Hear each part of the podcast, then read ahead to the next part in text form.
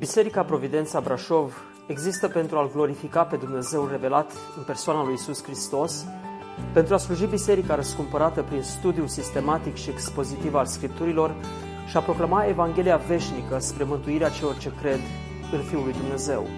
Puteți asculta și alte mesaje sau serii de prelegeri vizitând website-ul nostru www.providențabrașov.ro Vă spuneam la începutul acestei serii de trei mesaje legate de slujirea semenilor noștri, de slujirea aproapelui, că intenția lui Dumnezeu este să ne provoace, așa cum un tată își provoacă și își învață copilul, că a trecut vremea copilăriei și a venit vremea în care trebuie să pună și el mâna să facă treabă. Dumnezeu nu vrea să crească leneși. Unul din lucrurile care mă deranjează foarte mult sunt oamenii leneși. Și am avut de-a face cu astfel de oameni și uh, am văzut și am constatat că leneși nu sunt numai în lume. Leneși sunt și în biserică. Sunt uh, frați și surori caracterizați de o lenevie monumentală uh, și sunt biserici care sunt leneșe, nu sunt harnice, nu împlinesc chemarea Domnului Isus. De aceea am socotit că este necesar să începem să ne uităm în Scriptură și să vedem cum trebuie să împlinim fiecare individual și noi ca biserică chemarea de a ne închina lui Dumnezeu, de a-L iubi pe Dumnezeu, dar și chemarea de a iubi aproapele nostru. Ne-am uitat și am văzut că aceasta este de fapt porunca centrală la care este chemat credinciosul. Aici este baza. Dacă vrei să aduni tot ce este viața de credință și să o sumarizezi, Domnul Isus Hristos spune ce este important este să-L iubești pe Domnul Dumnezeul tău cu toată inima ta, cu tot sufletul tău, cu tot cugetul tău și cu toată puterea ta și să-L iubești pe aproapele tău ca pe tine însuți. Importanța este aceeași. Acum problema este că atunci când ai de-a face cu o chemare care are două laturi sau două aripi, câteodată poți să dai mai mult dintr-o aripă și să te dezechilibrezi sau să dai din cealaltă. Sau cei care ați mers cu barca știți că atunci când dai din vâsle, dacă nu ești bine antrenat, de obicei dai dintr-o vâslă mai mult. Și un vâzlaș neexperimentat se duce cam așa pe, pe lac. Dar cel care știe, știe foarte bine să tragă din ambele vâsle la fel. Asta vrea să ne învețe Dumnezeu. Să-L iubim pe El și să ne iubim aproapele și între cele două să existe un echilibru. Pentru că aici este marea problemă. Între iubirea de Dumnezeu și iubirea de aproape se poate instala un dezechilibru. Și cum apare acest dezechilibru? Să-L iubești pe Dumnezeu, să te preocupe cunoașterea lui Dumnezeu, să te preocupe închinarea lui Dumnezeu atât de mult, să te absoarbă atât de mult, încât să stai numai în perimetru rugăciunii, studiului, părtășiei în biserică, dar foarte, foarte rar să mai ai de-a face cu omul necăjit din stradă, cu cerșetorul, cu orfanul, cu văduva și cu oameni care sunt marginalizați. Dar poate să existe în aceeași măsură echilibru pe partea, dezechilibru pe partea cealaltă. Să fim preocupați atât de mult de acțiuni sociale, de a ajuta pe oameni, de a alerga în stânga și în dreapta, încât să neglijăm casa lui Dumnezeu, să neglijăm rugăciunea. Și cei care au inima aceasta de a ajuta pe cei săraci, știu despre ce vorbesc.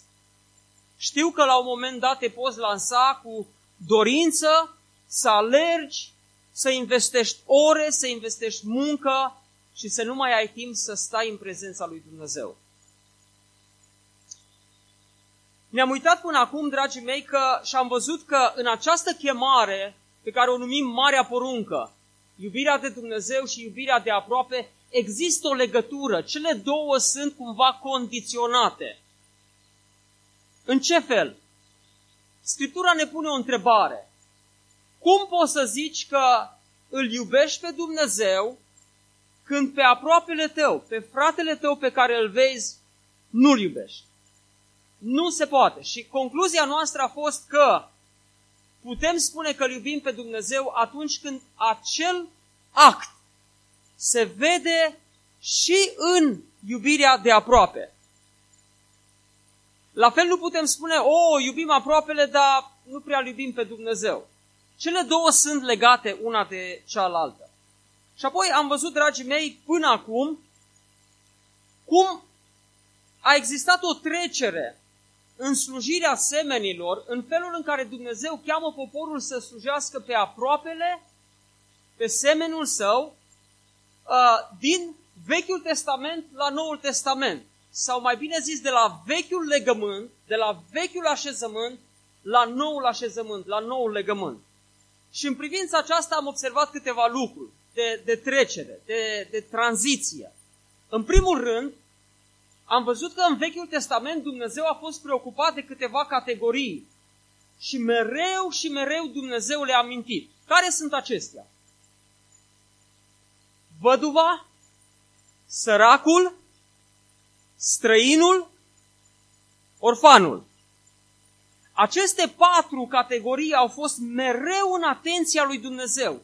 Și în legea pe care Dumnezeu a dat-o poporului său, a existat o legiferare specială cu privire la grija față de aceste categorii.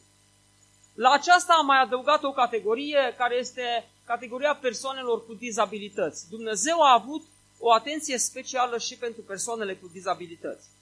Trecând în nou legământ, am constatat că spectrul sau uh, cei la care se referă Dumnezeu devin mult mai largi. De exemplu, Domnul Isus spune, am fost plământ și mi-ați dat să mănânc, am fost însetat și mi-ați dat să biau, am fost fără adăpost și m-ați primit în casele voastre, am fost în închisoare și m-ați vizitat. Și Noul Testament continuă și ne arată că noi trebuie să fim preocupați într-un mod mult mai amplu de situația vieților oamenilor în mijlocul cărora trăim. Deci aceasta a fost o schimbare. O a doua schimbare pe care am remarcat-o a fost aceasta.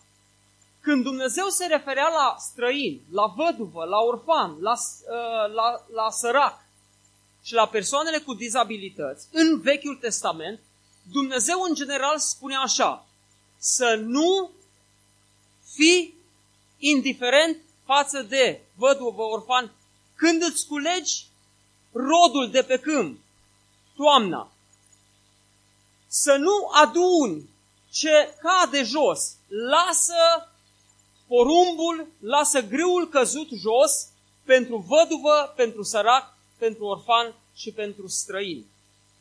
Și în general Dumnezeu când se referea la aceste categorii spunea să nu faci așa ceva, să nu privești cu dispreț pe omul care este lovit în trupul lui și are o dizabilitate.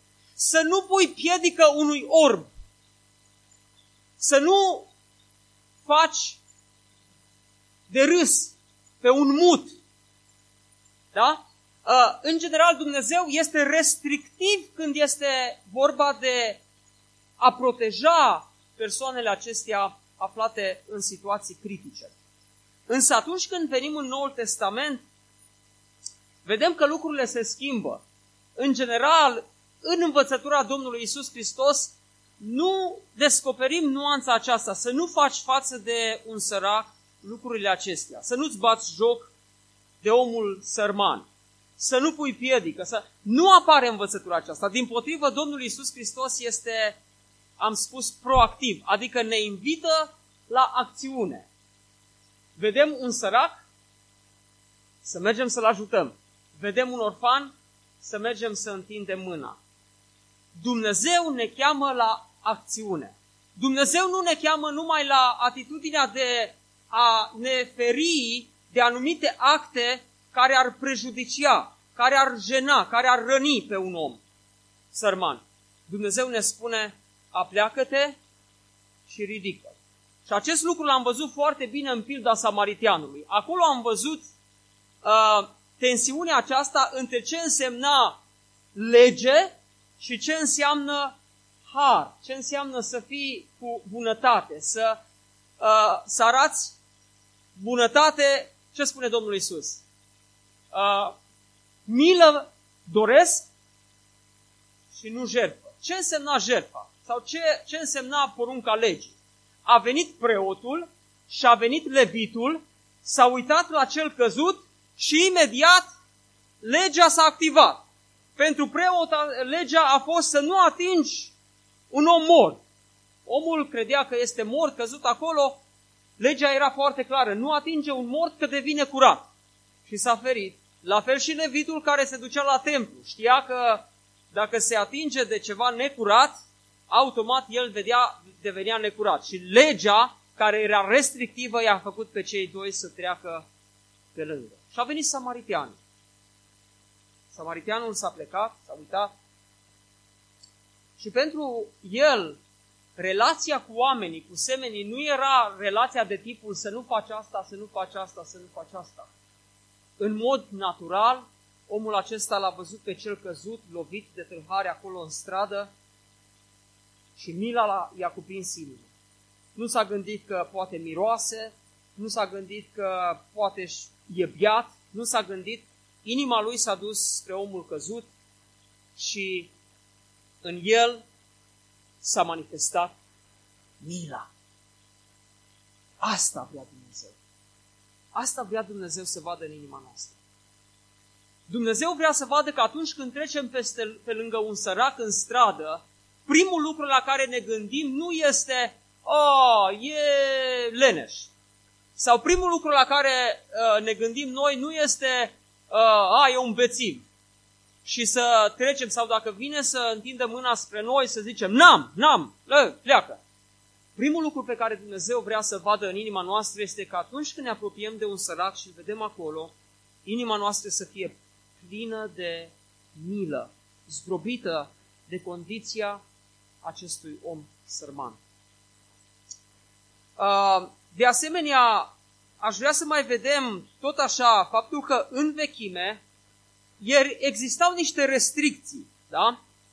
Pe când în noul legământ Dumnezeu este cumva inclusivist, îi ajută pe toți. În vechiul legământ exista, de pildă, haideți să luăm uh, restricția aceasta cu privire la persoanele cu dizabilități.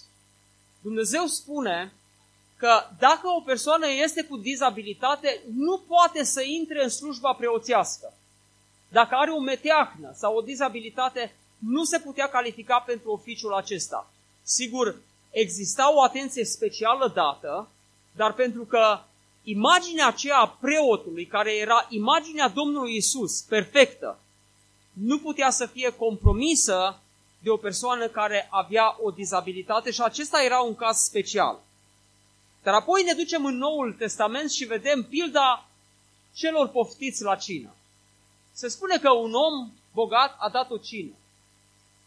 Și a invitat la cină prieteni. A spus, veniți la cină, cina este gata, ospățul este gata. Și a trimis vorbă și a trimis invitație specială și a trimis invitația la familia cu tare, la familia cu tare, la familia cu tare. Veniți la cina mea, am pregătit o cină, o ospăț. M-am străduit, am jertfit și iată, ospățul este gata, veniți. Și cei care primesc invitația, fiecare începe să spună, păi, eu mi-am luat o pereche de boi și trebuie să o probez. Altul, eu tocmai m-am însurat și sunt în luna de miere și trebuie să mă duc în Grecia. Altul, fiecare a venit cu niște scuze în fața generozității și în fața invitației stăpânului de a veni la ospăț. Și atunci stăpânul a spus, ce voi face? și a trimis slujitorii și a spus, duceți-vă în străzi, pe uliți, pe la răspântii și luați pe toți pe care îi vedeți. Și el spune, luați orbii, șchiopii, ciungii, pe toți luați-i și aduceți-i la ospățul meu. Aduceți-i la ospățul meu. Dumnezeu îi invită pe toți în prezența Lui. Nu mai există restricții.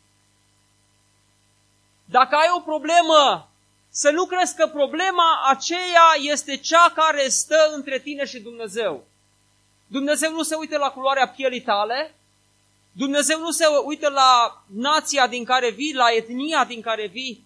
Dumnezeu te invită, așa cum ești, cu dragoste, să vii la El, să vii la ospățul Lui, să vii la cina Lui, adică la părtășie cu Dumnezeu. Acest lucru este foarte, foarte frumos și uh, ne-am uitat la aceste schimbări care au fost din vechiul legământ în noul uh, legământ. Acum, aș dori să ne uităm la câteva schimbări pe care le vedem atunci când ne uităm la învățătura Domnului Isus și apoi când trecem la, la epistole. Și pentru aceasta vreau să vă invit să citim acum un text din Scriptură. Vă invit să deschidem la epistola lui Iacov. Epistola lui Iacov este o epistolă practică, foarte practică, chiar dacă Martin Luther, reformatorul pe care îl sărbătorim în acest an, 500 de ani de la reforma pe care Martin Luther, Luther a adus-o în Europa, în Germania și apoi în Europa, Luther a numit această epistolă a lui Iacov o epistolă de paie. Dură afirmație. De ce? Pentru că i s-a părut că Iacov pune accent mai mult pe fapte și nu pune accent pe credință. Pentru că Iacov insista foarte, foarte mult și spunea credința fără fapte este moartă. În timp ce Pavel spunea omul este mântuit prin credință și nu prin faptele legii. Acum ce trebuie să înțelegem noi, dragii mei? Iacov nu face o antiteză, nu face o deosebire între credință și fapte. Iacov nu pune în bătălie credința împotriva faptelor, ci Iacov se ocupă de o problemă foarte simplă. Iacov vorbește despre o credință fără fapte și despre o credință care are fapte. Și spune între cele două e o diferență. Credința fără fapte nu-i bună, e moartă. Credința cu fapte este cea bună. Credința adevărată este credința care se manifestă în fapte bune. Și dacă înțelegem lucrul acesta simplu, nu mai avem o problemă cu epistole de paie sau să vedem că este o tensiune între ce ne învață Iacov. Dar ce ne învață Iacov? Ascultați! Capitolul 1 de la versetul 26. Dacă crede cineva că este religios, mă opresc puțin aici, ce înseamnă să fii religios? A fi religios înseamnă să zici, eu sunt ortodox, eu sunt catolic, eu sunt penticostal, eu sunt uh, adventist, eu sunt baptist, eu sunt creștin după Evanghelie, eu am credință. Da? Bun. O ai? Hai să vedem. Dacă crede cineva că este religios și nu își înfrânează limba, ce înseamnă să nu-ți înfrânezi limba? Ce înseamnă să pui frână? Eu am pus frâne astăzi de la 5, de la când am plecat din Râmnicu Sărat, o grămadă. Înseamnă că trebuie să ai grijă pe unde mergi, în ce direcție mergi și că sunt curbe și trebuie să pui frână, că dacă nu te duci în bălării. Da? Ce înseamnă să-ți înfrânezi limba? Să nu păcătuiești, da, dar într-un mod mai specific, da? Iacov ne explică în capitolul 3 că zice că limba e mădularul cel mai activ. Da? Limba este un mușchi, dragii mei. Da? Un mușchi. Dar mușchiul ăsta este cel mai harnic în tot trupul. Da? Îmi aduc aminte de ce, ce spunea fratele fratele Paul Washer odată. uită frâna la limbă, vedeți? A venit de aici din gât. el, el spunea despre, despre femei în general, despre care se spune că vorbesc mult, dar nu numai femeile vorbesc mult. Mulțumesc.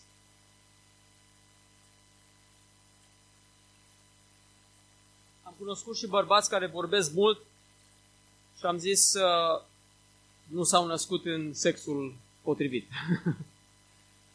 Spunea fratele Paul Washer că dacă s-ar pune un dinam la limba unor surori, așa de repede vorbesc de a putea lumina un oraș întreg cu, ea, cu rezultatul vitezei de vorbire. A nu-ți înfrâna limba înseamnă a vorbi foarte mult și fără rost, a, a vorbi de dragul de a vorbi, a, înseamnă a bârfi ore întregi cu o plăcere nemaipomenită, înseamnă a vorbi în a te da mare că cunoști multe lucruri și așa mai departe. Dacă crede cineva că este religios și nu-și înfrânează limba, ci își înșală inima, religia unui astfel de om este zadarnică. Și în ce fel mai este religia asta zadarnică? Ia uitați-vă. Religia curată și neîntinată înaintea lui Dumnezeu Tatăl nostru este să cercetăm pe orfani și pe văduve în necazurile lor și să ne păzim neîntinați de lume. Și apoi vine Iacov cu un exemplu foarte practic pe care îl putem identifica poate chiar astăzi în mijlocul nostru. Frații mei, să nu țineți credința Domnului Isus Hristos, Domnul Slavei, căutând la fața omului. Căci, de pildă, dacă intră în adunarea voastră un om cu un inel de aur și cu o haină strălucitoare, astăzi am spune, dacă intră cineva în mijlocul vostru cu un costum uh, elegant de la Styleman, Armandi, Armandi? Armani, de la Milano, da? Uh, cu pantofi de lux, cu un ceas Rolex și cu un ghiul de 5 kg de aur. Imediat l-ai remarcat, tendința naturală este să te duci la el și dacă zice, păi eu sunt ministru în uh, uh, cabinetul Grindianu, oh, imediat, îl inviți, poftiți, vă rog, și nu pui acolo în colț, da? Îl aduci undeva aici în față. Așa spune și Pavel, uh, și Iacov spune, dacă intre cineva în adunarea voastră cu un inel de aur, cu haine strălucitoare și intră un om sărac, îmbrăcat prost, și voi puneți ochii pe cel bogat, pe cel ce poartă haina strălucitoare și ziceți, tu șezi în locul ăsta bun, da? Și apoi zice săracului, tu stai acolo în picioare că nu mai avem locuri. Cui ai dat locul rămas din adunare? Săracului sau bogatului? Firia imediat te îndeamnă spre cel bogat, că așa suntem noi, da? Iar săracului îi spus, șez jos, acolo, la picioarele mele.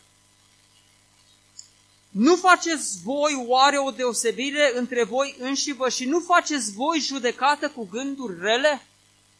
Ascultați, prea iubiții mei frați. N-a ales Dumnezeu pe cei săraci în ochii lumii acesteia ca să-i facă pe bogați, să-i facă bogați în credință și moștenitoria împărăției pe care a făgăduit-o celor ce-L iubesc? Mi-aduc aminte că am fost odată cu un frate prea iubit, fratele Adrian Jones din America. Făceam evangelizare în parcul Cismigiu din București. Și ne străduiam acolo să vorbim cu oamenii eleganți care ieșeau de la birourile de lângă primăria orașului București, toți stilați și aranjați și încercam să le dăm un nou testament, să vorbim cu ei. Nici unul nu primea. Ne-am tot trez, trudit o jumătate de ceas și mi-aduc aminte de fratele Adrian care a spus, a zis, frate, hai să-i lăsăm pe bogații ăștia că nu ne ascult. Hai să mergem la ăia săraci.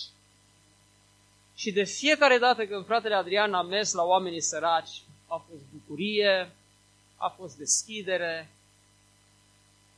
Asta este realitatea. Dumnezeu a ales pe cei săraci în ochii lumii. Și spune, uitându-vă la pilda lui Dumnezeu care a făcut așa, s-a uitat la sărac și l-a primit cu bucurie, spune, voi înjosiți pe sărac. Oare nu bogații vă asupresc? Și nu vă târăsc înaintea judecătorilor?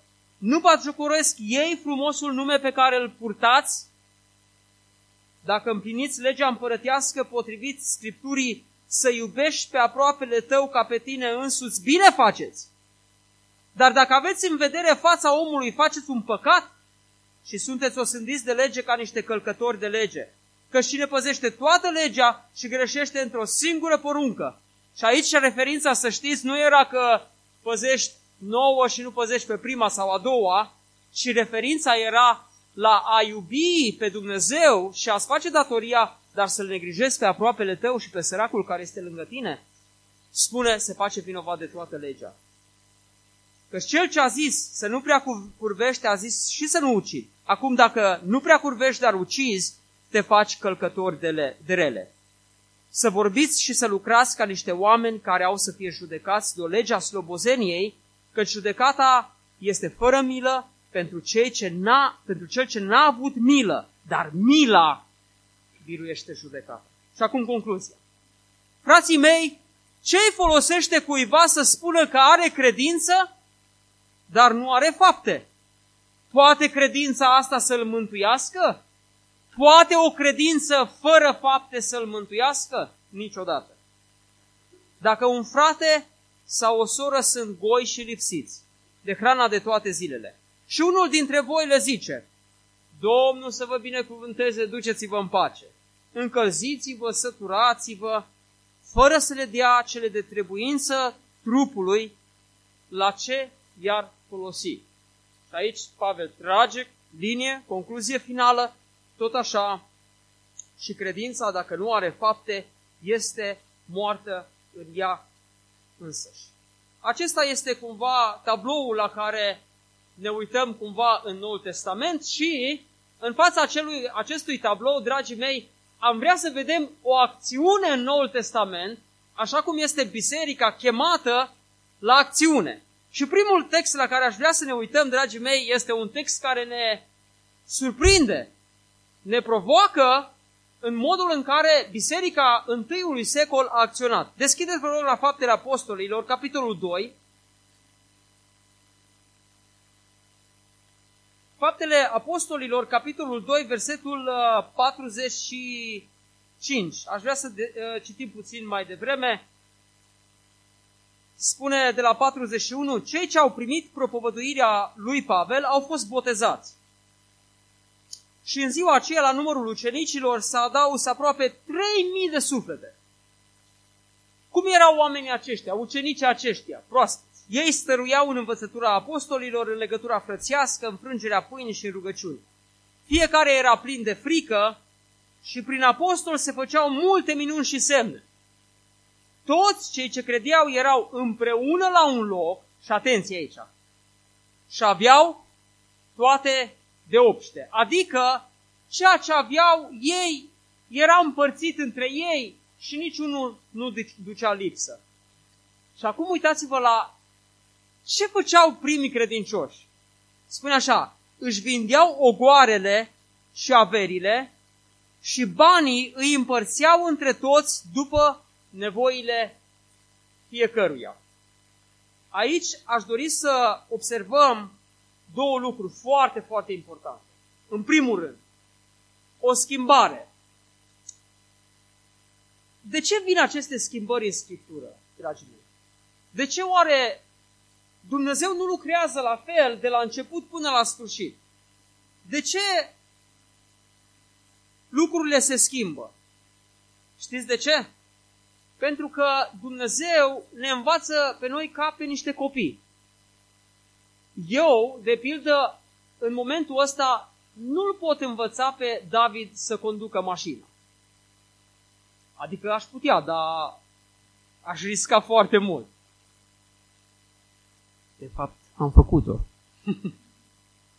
pe un drum de țară undeva l-am luat pe David în brațe și l-am pus cu mâinile pe volan să conducă. Și el conducea și se uita la ceasul. Că nu era nici măcar atât de înalt să-și ridice privirea să vadă că este un drum în față. Da? Nu-i vremea să-l învăț să conducă. Dar va veni vremea când am să-l învăț să conducă și când este potrivit. Înțelegeți? Dumnezeu ne învață și pe noi pe măsura maturității noastre. Ne învață lucruri ca noi să le putem duce, să le putem împlini când suntem copți pentru asta. Că altfel ne facem șoferi înainte de vreme și intrăm în șanț. Cum sunt mulți tineri care auzi la televizor că nu are nici 13 ani și cu BMW-ul, dă și au intrat cu el în stâlp. Nu este vremea. De aceea și Dumnezeu, atât în privința descoperirii și a modului în care El lucrează în viața noastră, principiul este că Dumnezeu lucrează progresiv.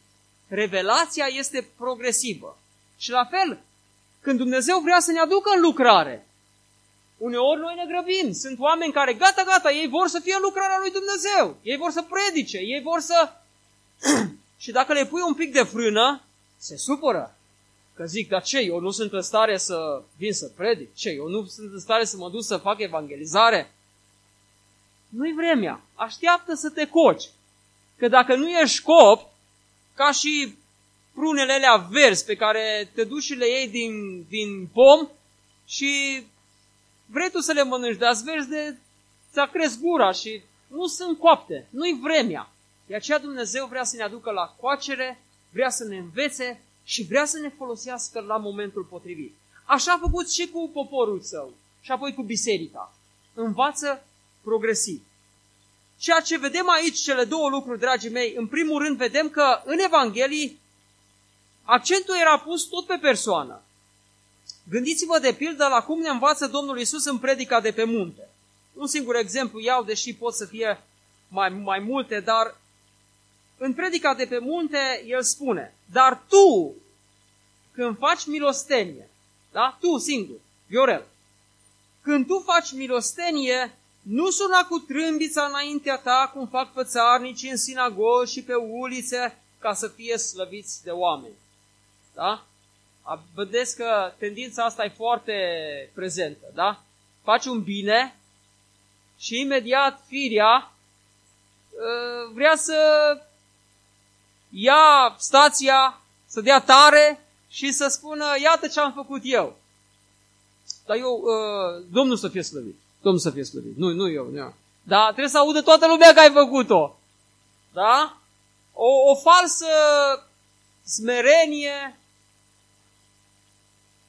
Cum stă cu porunca care zice când faci milosenie să nu știe stânga ce face dreapta? Adică în trupul tău să nu știe stânga ce să facă dreapta. Nu să anunți în public la tot Brașovul că ai dat 5 lei unui sărac de pe strada Republicii. Înțelegeți? Domnul Isus spune, când tu faci milostenie, să nu faci public lucrul acesta, pentru că dacă îl faci public, ți-ai luat răsplata de la oameni. Oh, bravo, minunat. Gata, te-ai rezolvat. Ai dat 5 lei, ai primit ce ai vrut, și gata, nu mai e nicio răsplată în cerul pentru tine. S-a anulat total. Ce trist e pentru cei care dau sute de mii de euro, da? Și pe toate canalele la televizor se anunță că bogatul cu tare, al de becali și nu știu care, a dat nu știu cât și a făcut nu știu cum, reclamă, frate. Foarte bine. Săracul a primit, a primit și bogatul aprecierea, bă, ați văzut ce a făcut? Da. A, bun, afacerea este încheiată. Nu mai este nicio răsplată pentru el de la Dumnezeu. Dar schimbarea pe care o vedem, dragii mei, de aici, de la accentul pe individ, se duce la accentul pe comunitate. Comunitatea de credință împreună este chemată la slujire. În vremea bisericii, accentul nu este atât de mult pe individ. De aceea bagă de seamă, dragul meu, la inițiativele individuale pe care tu vrei să le iei. Dacă vrei să faci o lucrare a ta, eu fac asta, da? Și singur o iei înainte și vrei să faci asta și pe urmă vrei să anunți la toată lumea, vai cât faci și cât dregi, e o greșeală. Pentru că biserica este un trup. Unghia mea nu poate face absolut nimic singură, nici măcar să scarpine, dacă nu o ajută capul și mâna să vină în păr și să scarpine. Unghia este inutilă. Înțelegeți? La fel ne învață Dumnezeu că în biserică, atunci când este vorba de slujirea semenilor, trebuie să existe o slujire comunitară, împreună. Ei își vindeau ogoarele, puneau toți împreună și dădeau după nevoile lor. Acest lucru se vede într-un alt exemplu în Noul Testament, în 2 Corinteni 9, unde cuvântul spune că atunci când Pavel a venit, macedonienii toți s-au mobilizat ca biserică, au făcut donații, au adunat împreună și au pus totul împreună. Acolo nu erau plicuri. Familia Cutare a dat 500 de dinari. Familia Cutare a dat 20 de dinari. Și Pavel să ia plicurile și să zică, oh, cine e familia asta uh, Democritos? Că vreau să-i vizitez. Nu, ei au pus totul împreună, unul a dat mult, unul a dat puțin și darul s-a adunat și Pavel a venit să-l ia și să-l ducă săracilor din Ierusalim. Deci dimensiunea comunitară, de la individual la comunitar. Biserica este chemată împreună să slujească semenii. Al doilea lucru foarte important, dragii mei.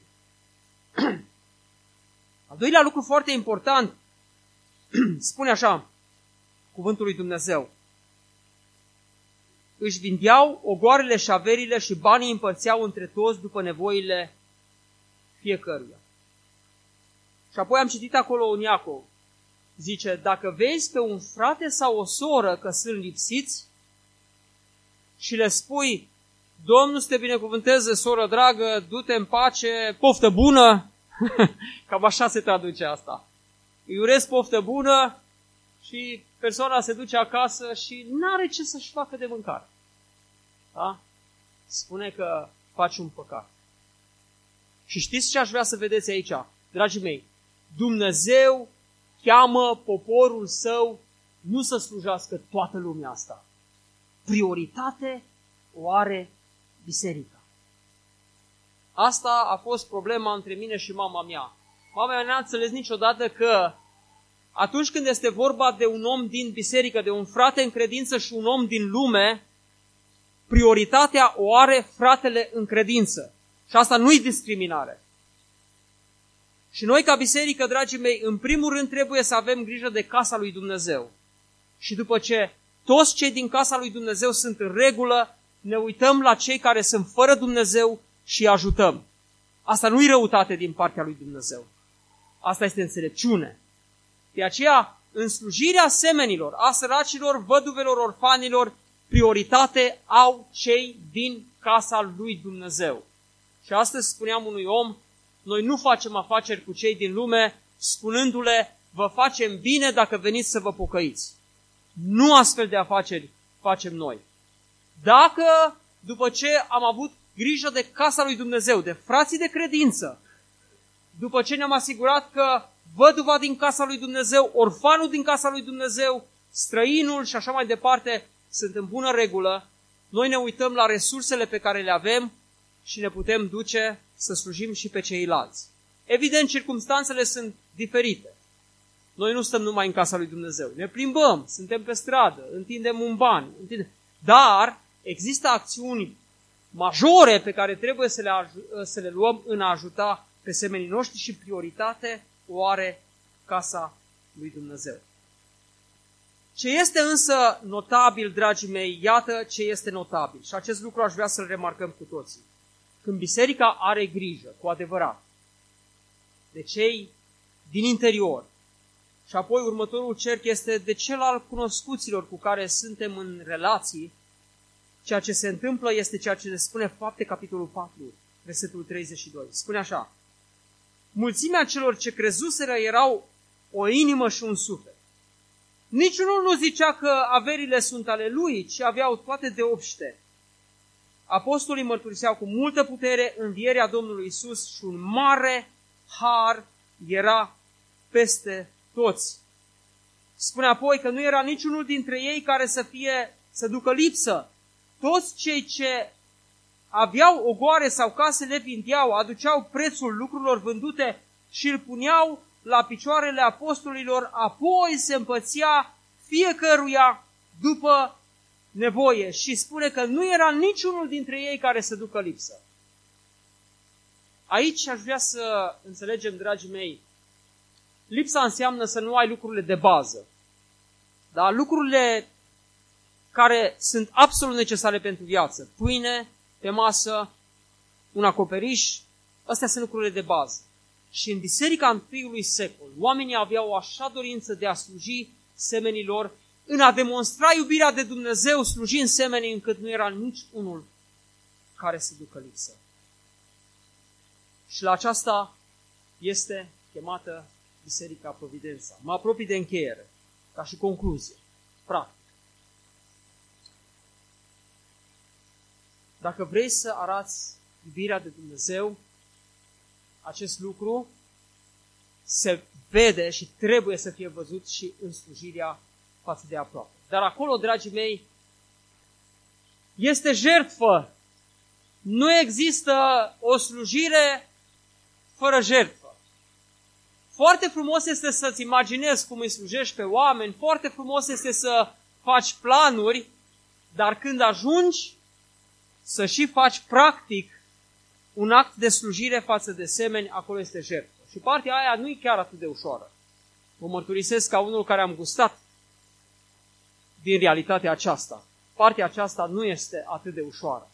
Jertfa presupune muncă grea, ore investite, întrebări, frământări și multe altele. Dar am învățat un principiu frumos, dragii mei, pe care îl vedem și în epistola lui Pavel către romani și în epistola lui Pavel sau a altui apostol către evrei. În epistola către romani, după ce în primele 11 capitole Pavel ne învață despre mântuirea noastră și despre iertarea noastră. Și despre prețul care a fost oferit pentru iertarea noastră, el spune Vă îndemn, dar fraților, pentru îndurarea lui Dumnezeu, să aduceți trupurile voastre ca o jertfă vie, sfântă, plăcută lui Dumnezeu, aceasta va fi din partea voastră o slujbă naturală. Este logic, apare în unele traduceri, să faceți lucrul acesta. Și apoi prezintă imaginea trupului în care fiecare se complementează ca să ajute pe cei săraci. Iar principiul pe care l-am învățat, dragii mei, este următorul. Evanghelia iertării, Evanghelia iertării trebuie să fie însoțită de Evanghelia transformării. Sunt oameni care vin la Dumnezeu numai pentru Evanghelia iertării și vor să fie iertați. Simt povara păcatului. Și vin și poate plâng înaintea lui Dumnezeu păcatul lor. Dar se duc, se întorc la viața lor păcătoasă, se întorc la viciile lor, se simt vinovați în casa lui Dumnezeu. Când cuvântul lui Dumnezeu este predicat, oamenii simt povara păcatului lor. Dar nici bine nu se termină slujba, că imediat ies afară, trec strada la magazin sau la bufet și își iau lucrurile care hrănesc viciile lor. Au nevoie de iertare, dar n-ar vrea atât de mult transformarea. Și principiul pe care îl învățăm este că Evanghelia iertării trebuie să fie însoțită de Evanghelia transformării. Să vezi viața transformată a omului. Dar același principiu, dragul meu, este valabil și când este vorba de slujirea semenilor.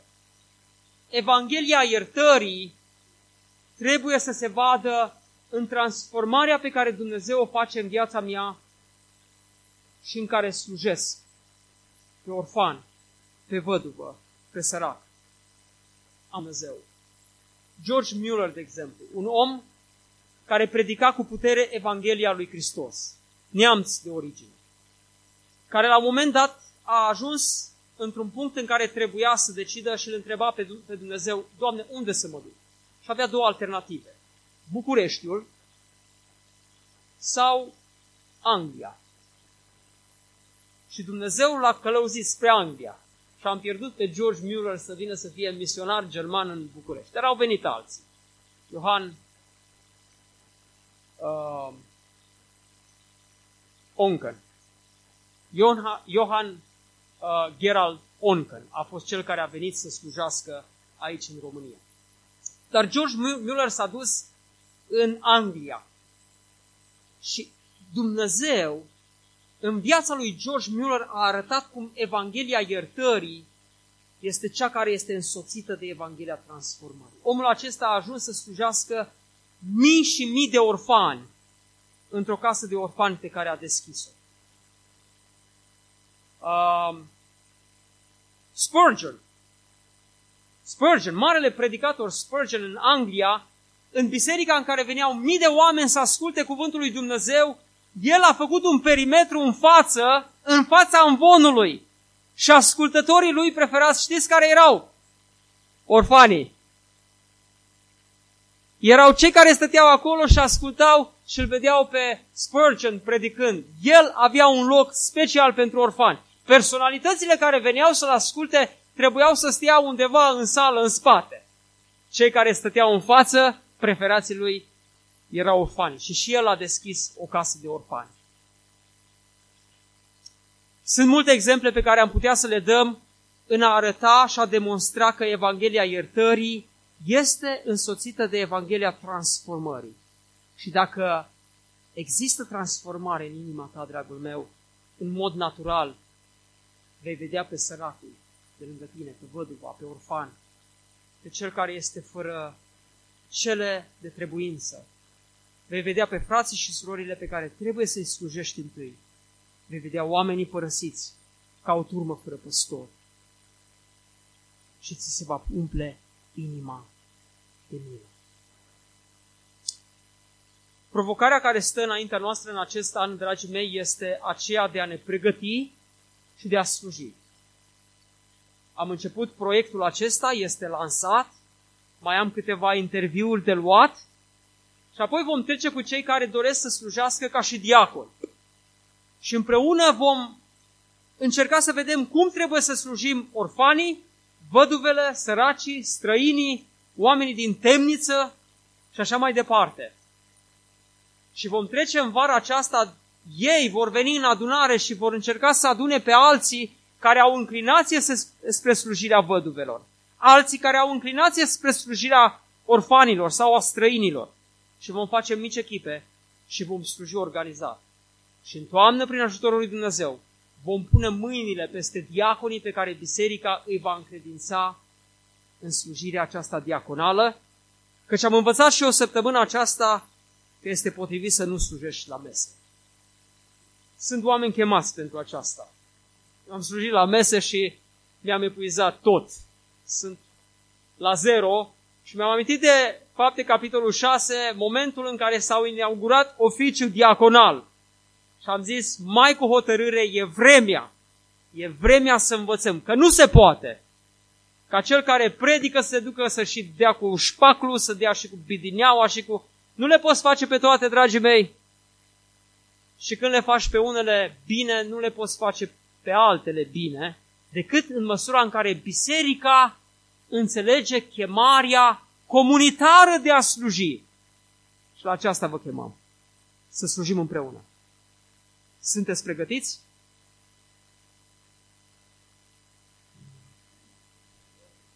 Sunteți pregătiți? Hmm. Nu știu ce semnal este acesta, dar poate mă îngrijorează puțin. Amin? Amin. Așa mai merge. Domnul să vă binecuvânteze și să slujim semenii și să iubim așa cum îl iubim pe Domnul. Amin.